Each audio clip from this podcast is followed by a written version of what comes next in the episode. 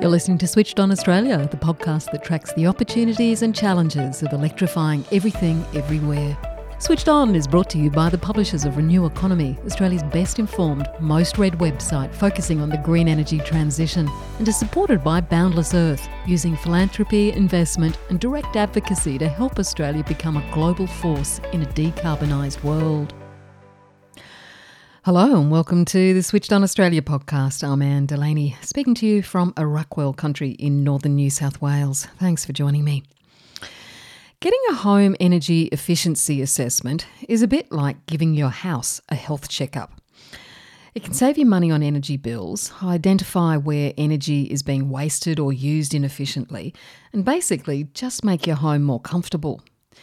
Energy efficiency assessments look at the totality of energy used in a home, and they can actively contribute to the journey towards net zero emissions. And although electrification is crucial to energy efficiency, not all energy efficiency measures require expensive electric appliances or upgrades. There are plenty of efficiency modifications for people on a budget. Lucinda Flynn is a home energy efficiency assessor working in Melbourne who has conducted hundreds of energy assessments that have saved householders thousands of dollars. She primarily uses an assessment tool called the Residential Efficiency Scorecard. This is a government accredited system which provides an Energy Star rating certificate for your home, much like your fridge gets a star rating. And I started my discussion with Lucinda by asking her who can most benefit from an energy efficiency assessment.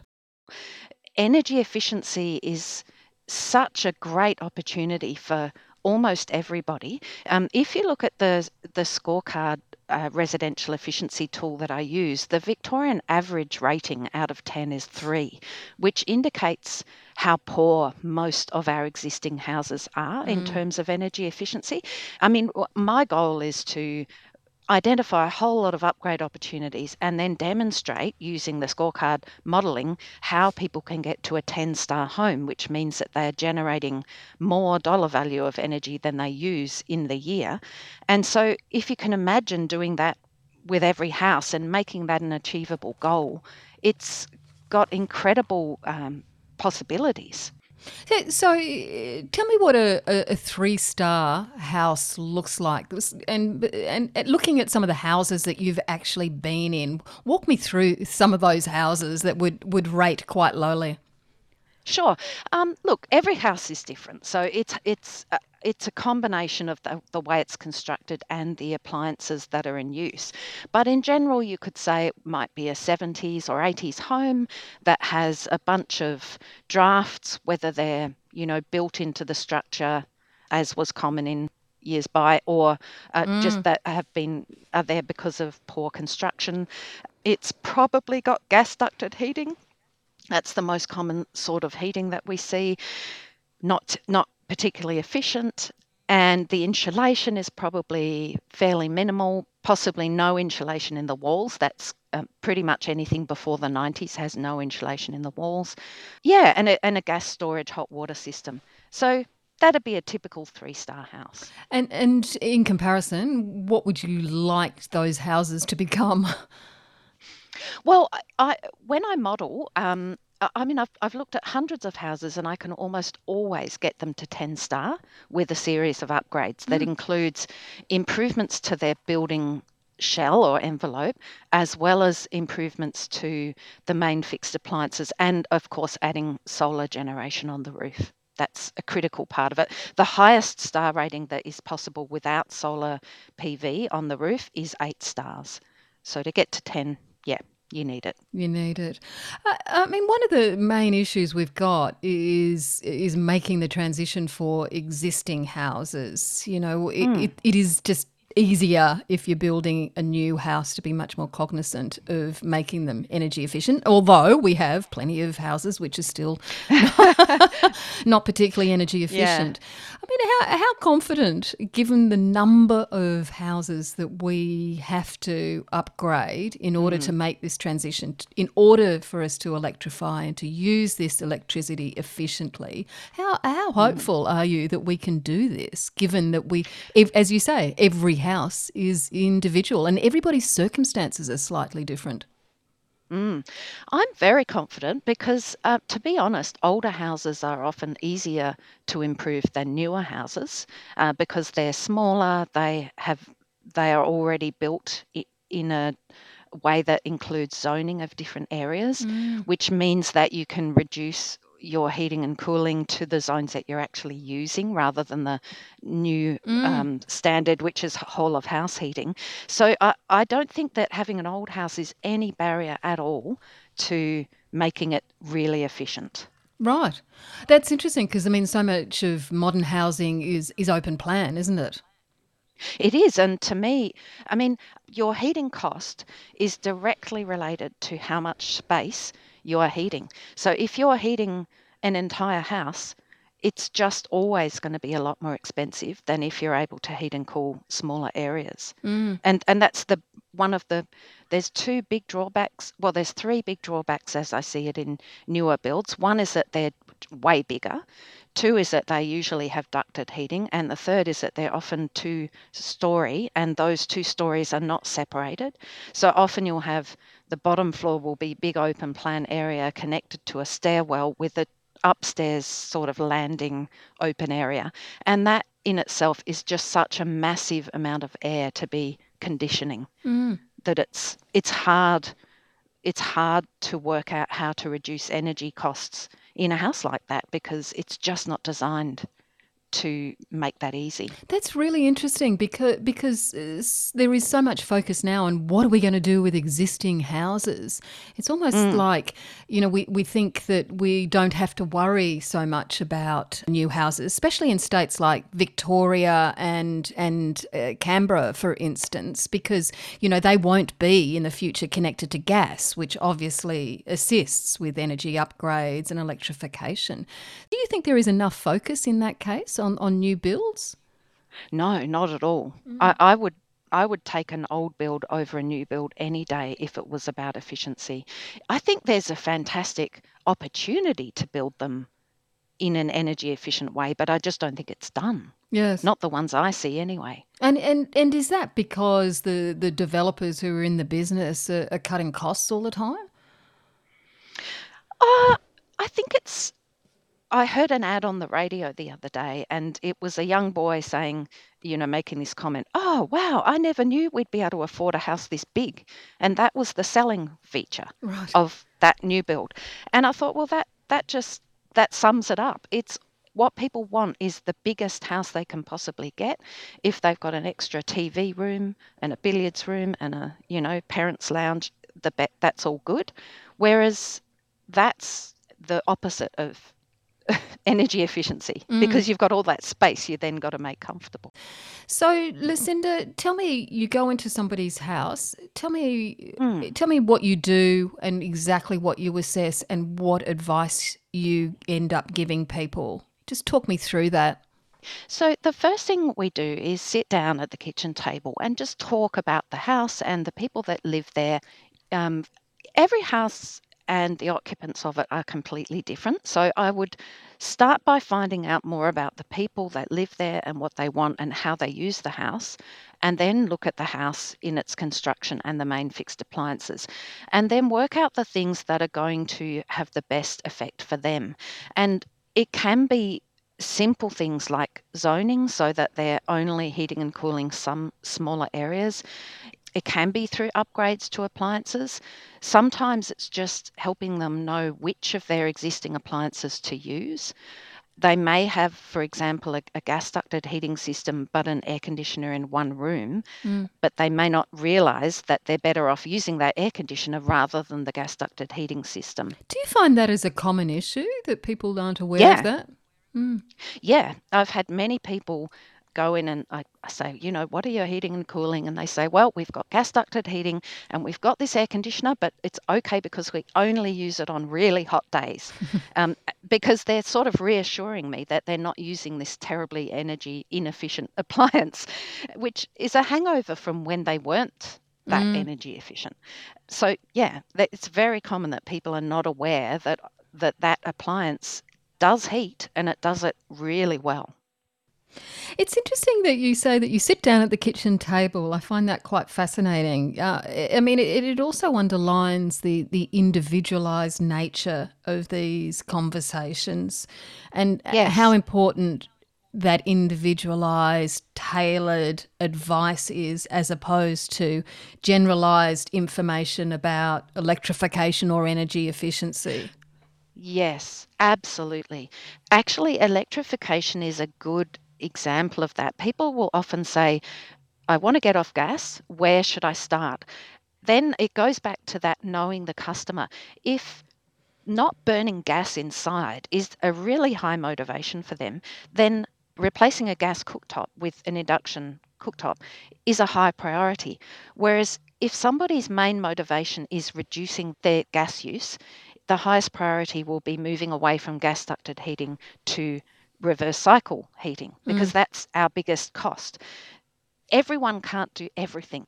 The goal is that we go to electric, mm. reverse cycle heating and cooling, induction cooktop, and heat pump hot water system. Mm. That's the goal. But if you've just installed a brand new, you know, yesterday I saw a house that had a evacuated tube solar hot water system with a gas boost that wasn't that old. That's a really efficient system still. And if they just want to turn off gas, then yes, they can replace it. But if they if their budget is limited, then there are other things they're way better off doing first. And so yes, I, I guess I'm just uh, ag- agreeing that it's a very personalized thing, and that's so important.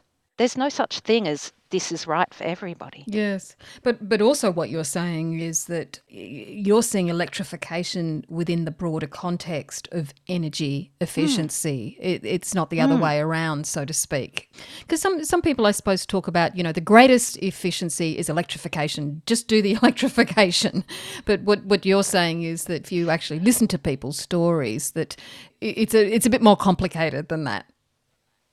Well, yes, it is, but it's also about, for example, in our homes, at least half of the energy we use is usually on heating, and it can be up to 80%.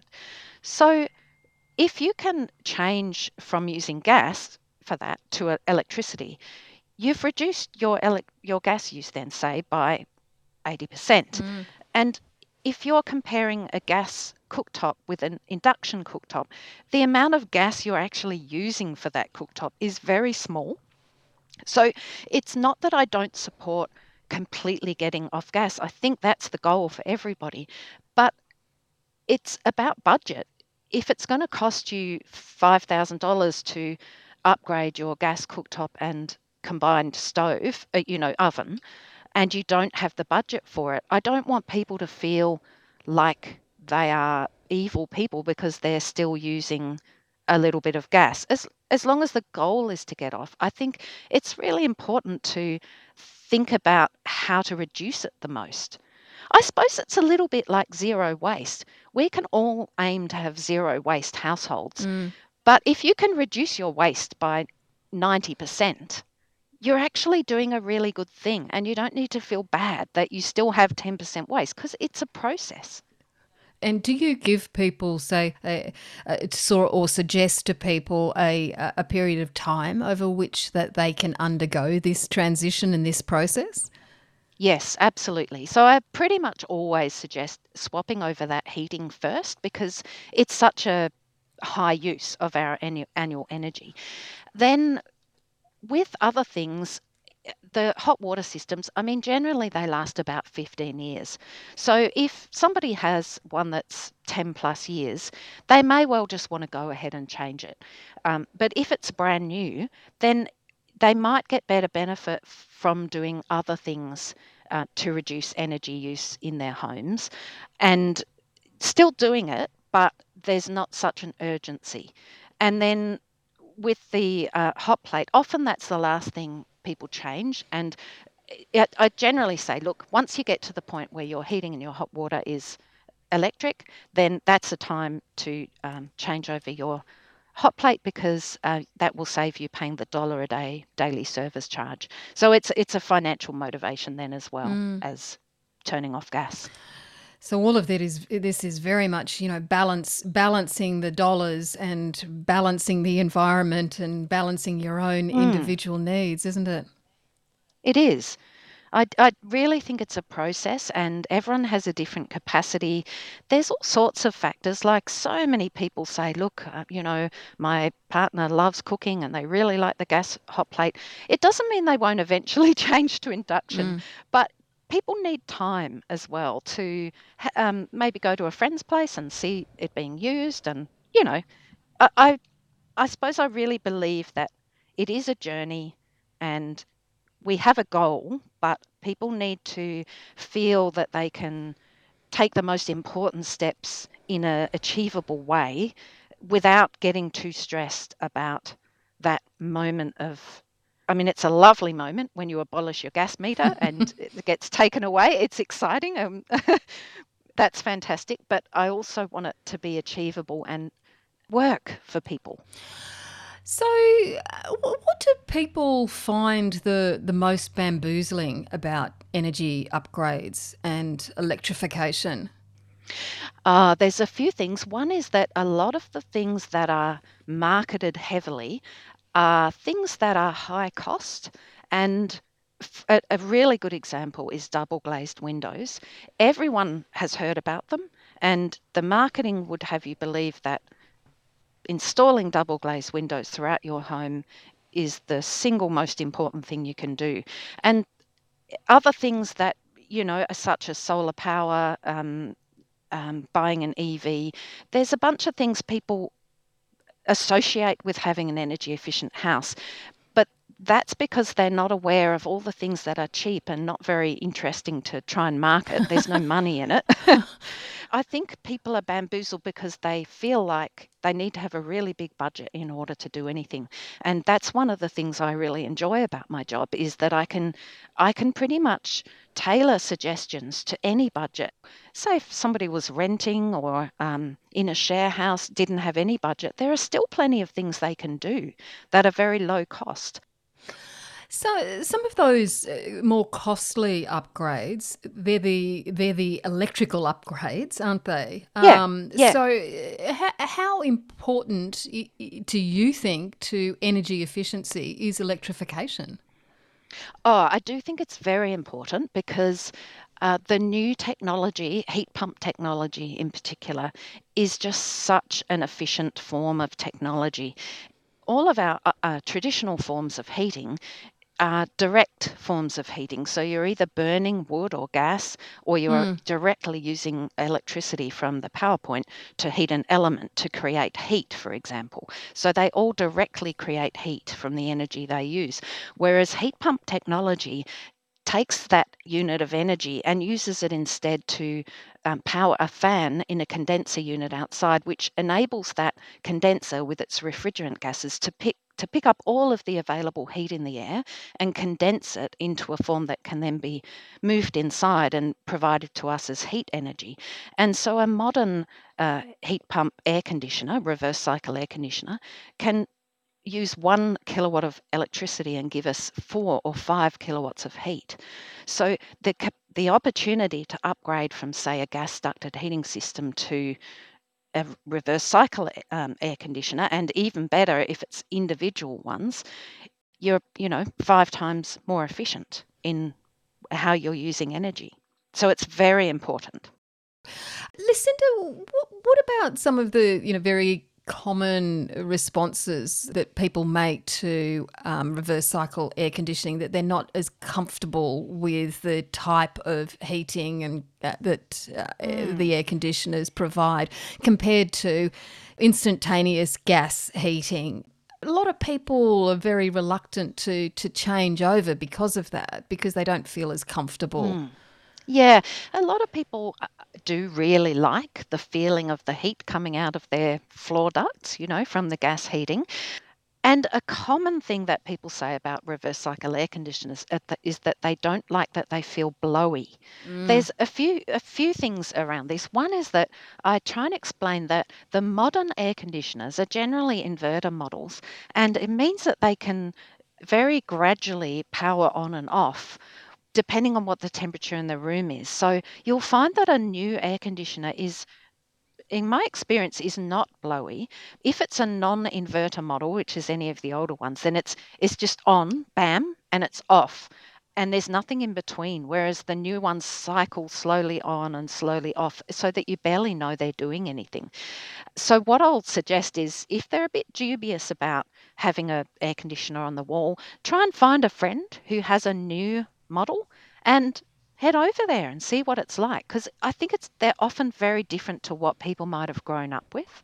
Um, the other thing is that your building shell has a really big impact on how your appliances work. And, and this goes for ducted heating or reverse cycle air conditioners.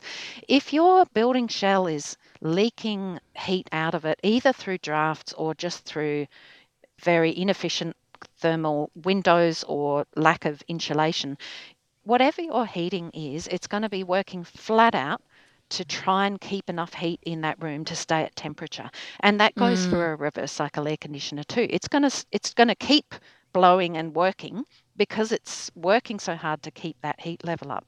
Mm.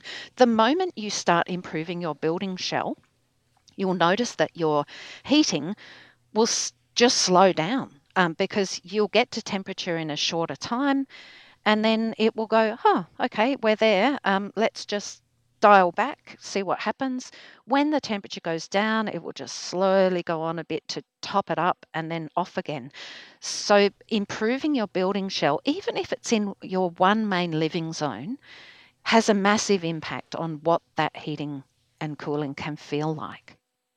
It's so interesting that it, all these new electrical goods, it's the new air conditioners, it's the induction stoves, it's the electric vehicles. When you try them yourself or you mm. your friend or your neighbor mm-hmm. has one, that's that's when the switch happens, mm. I reckon.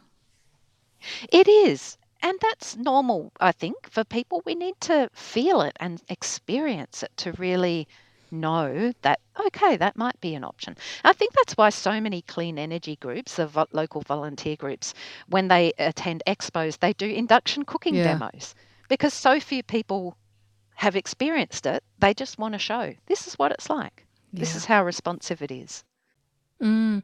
So, just overall, how detailed do you find people's knowledge about energy upgrades and electrification? Uh, are assessments being more done by people who have some knowledge? Because I, I would guess that you'd have to have some incentive to, to get an energy assessor across the door.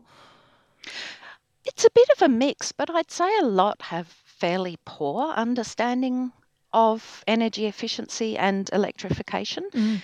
I think a lot of people have the sense that they need to do something, either because their home is uncomfortable or because their bills are they're finding them unacceptably high.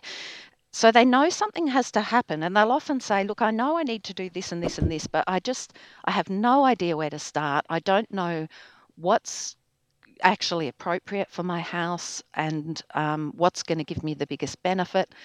And so a, a lot of them are starting at a fairly low understanding. And, and that's then what I can do is talk them through their own particular house and what the priorities would be in, in order of most importance. You're listening to the Switched On Australia podcast, and I'm talking to Lucinda Flynn, an energy efficiency assessor working in Melbourne.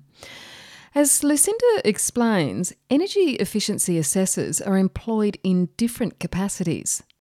There's some scorecard assessors, such as myself, who are completely independent, which means that we're not working for any company that does any upgrades. So that means we're not motivated at all by trying to sell you anything. If I go into your house and suggest certain things, it's purely because that's what I think is best suited to your house, not because I'm trying to yes. you know get you to buy something there's other assessors that do work for companies that sell things and I, I don't mean to say that that's a bad thing because often it is a bit of a mm. barrier to people to know where to then go. Um, so it can be useful to have an assessor that can also supply things. I should say that somebody like me who's independent, we can certainly refer people to companies and products and services and trades that can help. So it's not that we just say, do this and then leave you in the lurch. Either way, an assessor should be able to help you take the next step by pointing out what to do and who to contact. Because uh, it is one of the, the big stumbling blocks for a lot of people. I mean, the, the, the number of products and what they all do mm. and comparing all the products, it's absolutely overwhelming and bamboozling. Mm. What's your advice when people get to that stage? What should they do? Because this is where a lot of people balk.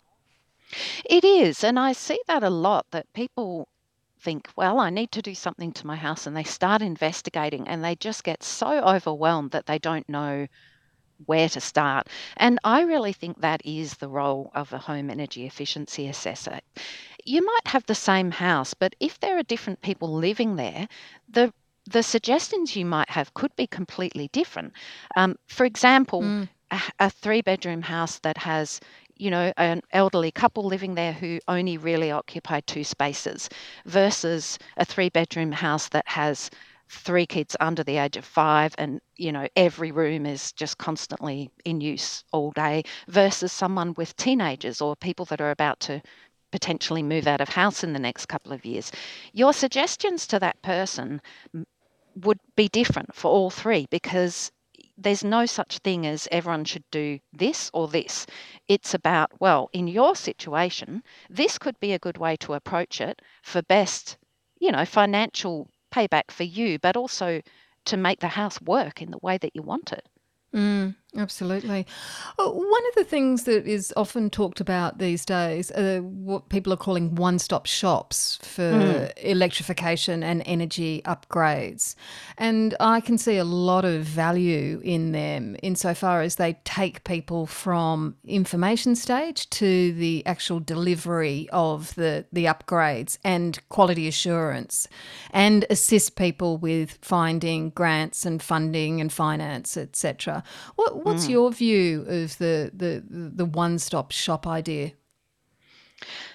Um, I think a one stop shop could be really good for some people, but I suppose, just personally speaking, I always feel that it could be a little restrictive because whatever products they use is the limit of what they use, mm. which it might suit some people to just have to just have someone say okay this is we think you should get a heat pump and this is the one you should get. And you know that that would be really reassuring for some people to not have to make those decisions. But mm. the other option is to get someone who can still support you every step of the way and point you to the right people to speak to and to organize things with. But it just gives you that little bit more flexibility to get a few quotes and maybe choose someone who is, you know, a local installer or has been recommended by your clean energy group or something like that.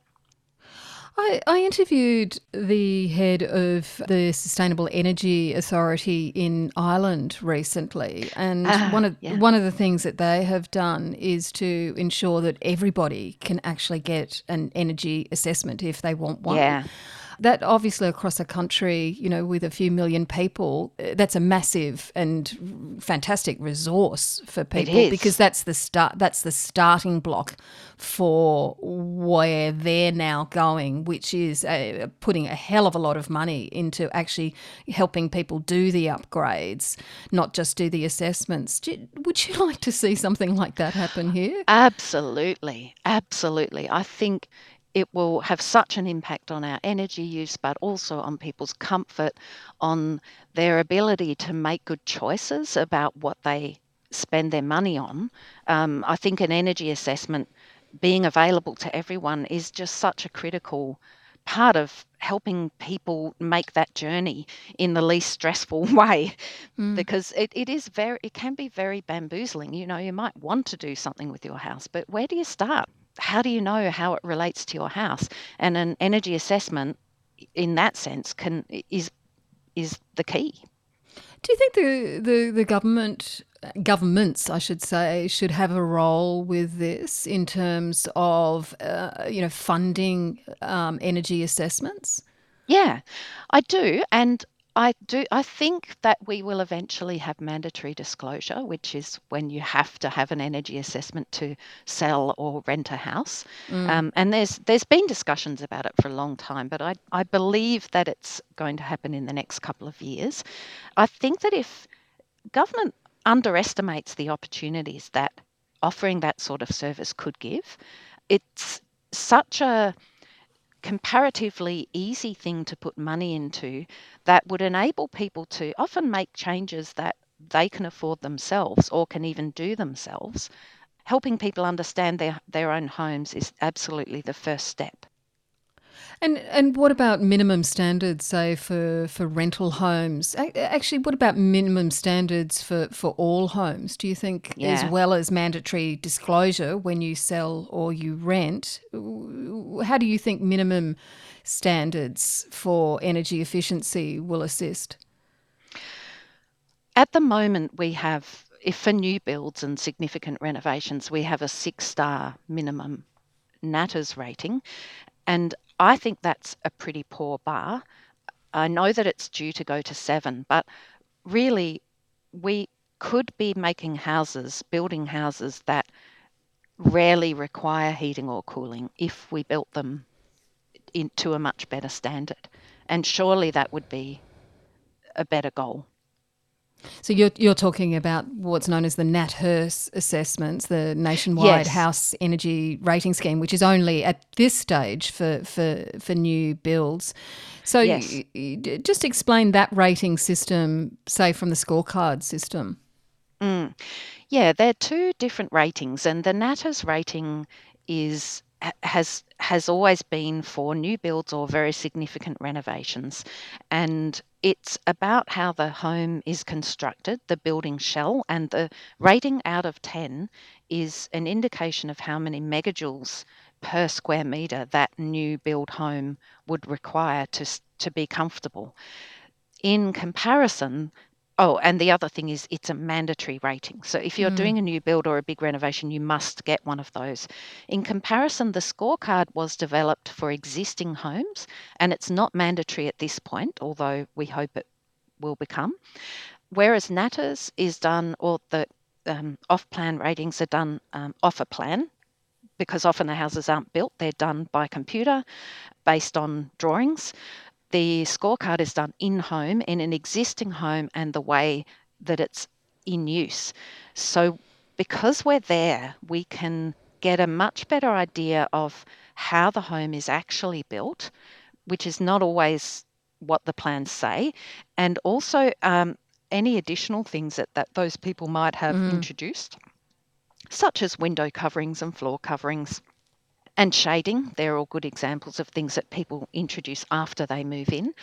And it also looks at the main fixed appliances that are in use. So, scorecard is a cost rating for the house and it looks at more than the building shell. It also looks at the fixed appliances. And depending on what postcode we put in and the size of the house, it can calculate what the cost of gas or electricity or wood is there and how those appliances are likely to use it, how efficiently, and then work out what the expected annual cost would be to run a home. Yes, absolutely. Lucinda Flynn, thank you so much for joining the Switched On podcast today. Oh, you're so welcome. It was a real pleasure to be here. And Lucinda Flynn is an energy efficiency assessor at Going Green Solutions in Melbourne. You can find her on the Going Green Solutions website, and I'll put a link to it on the Switched On website. That's it for this week. Don't forget to check out some of our previous Switched On episodes. We've got heaps of great interviews on the ins and outs and the challenges and opportunities of electrification. Financing, induction stoves, heat pumps, trackless trams, getting off gas, one stop shops, there's lots there. I'm Anne Delaney, and I'll see you next time. Meanwhile, keep electrifying.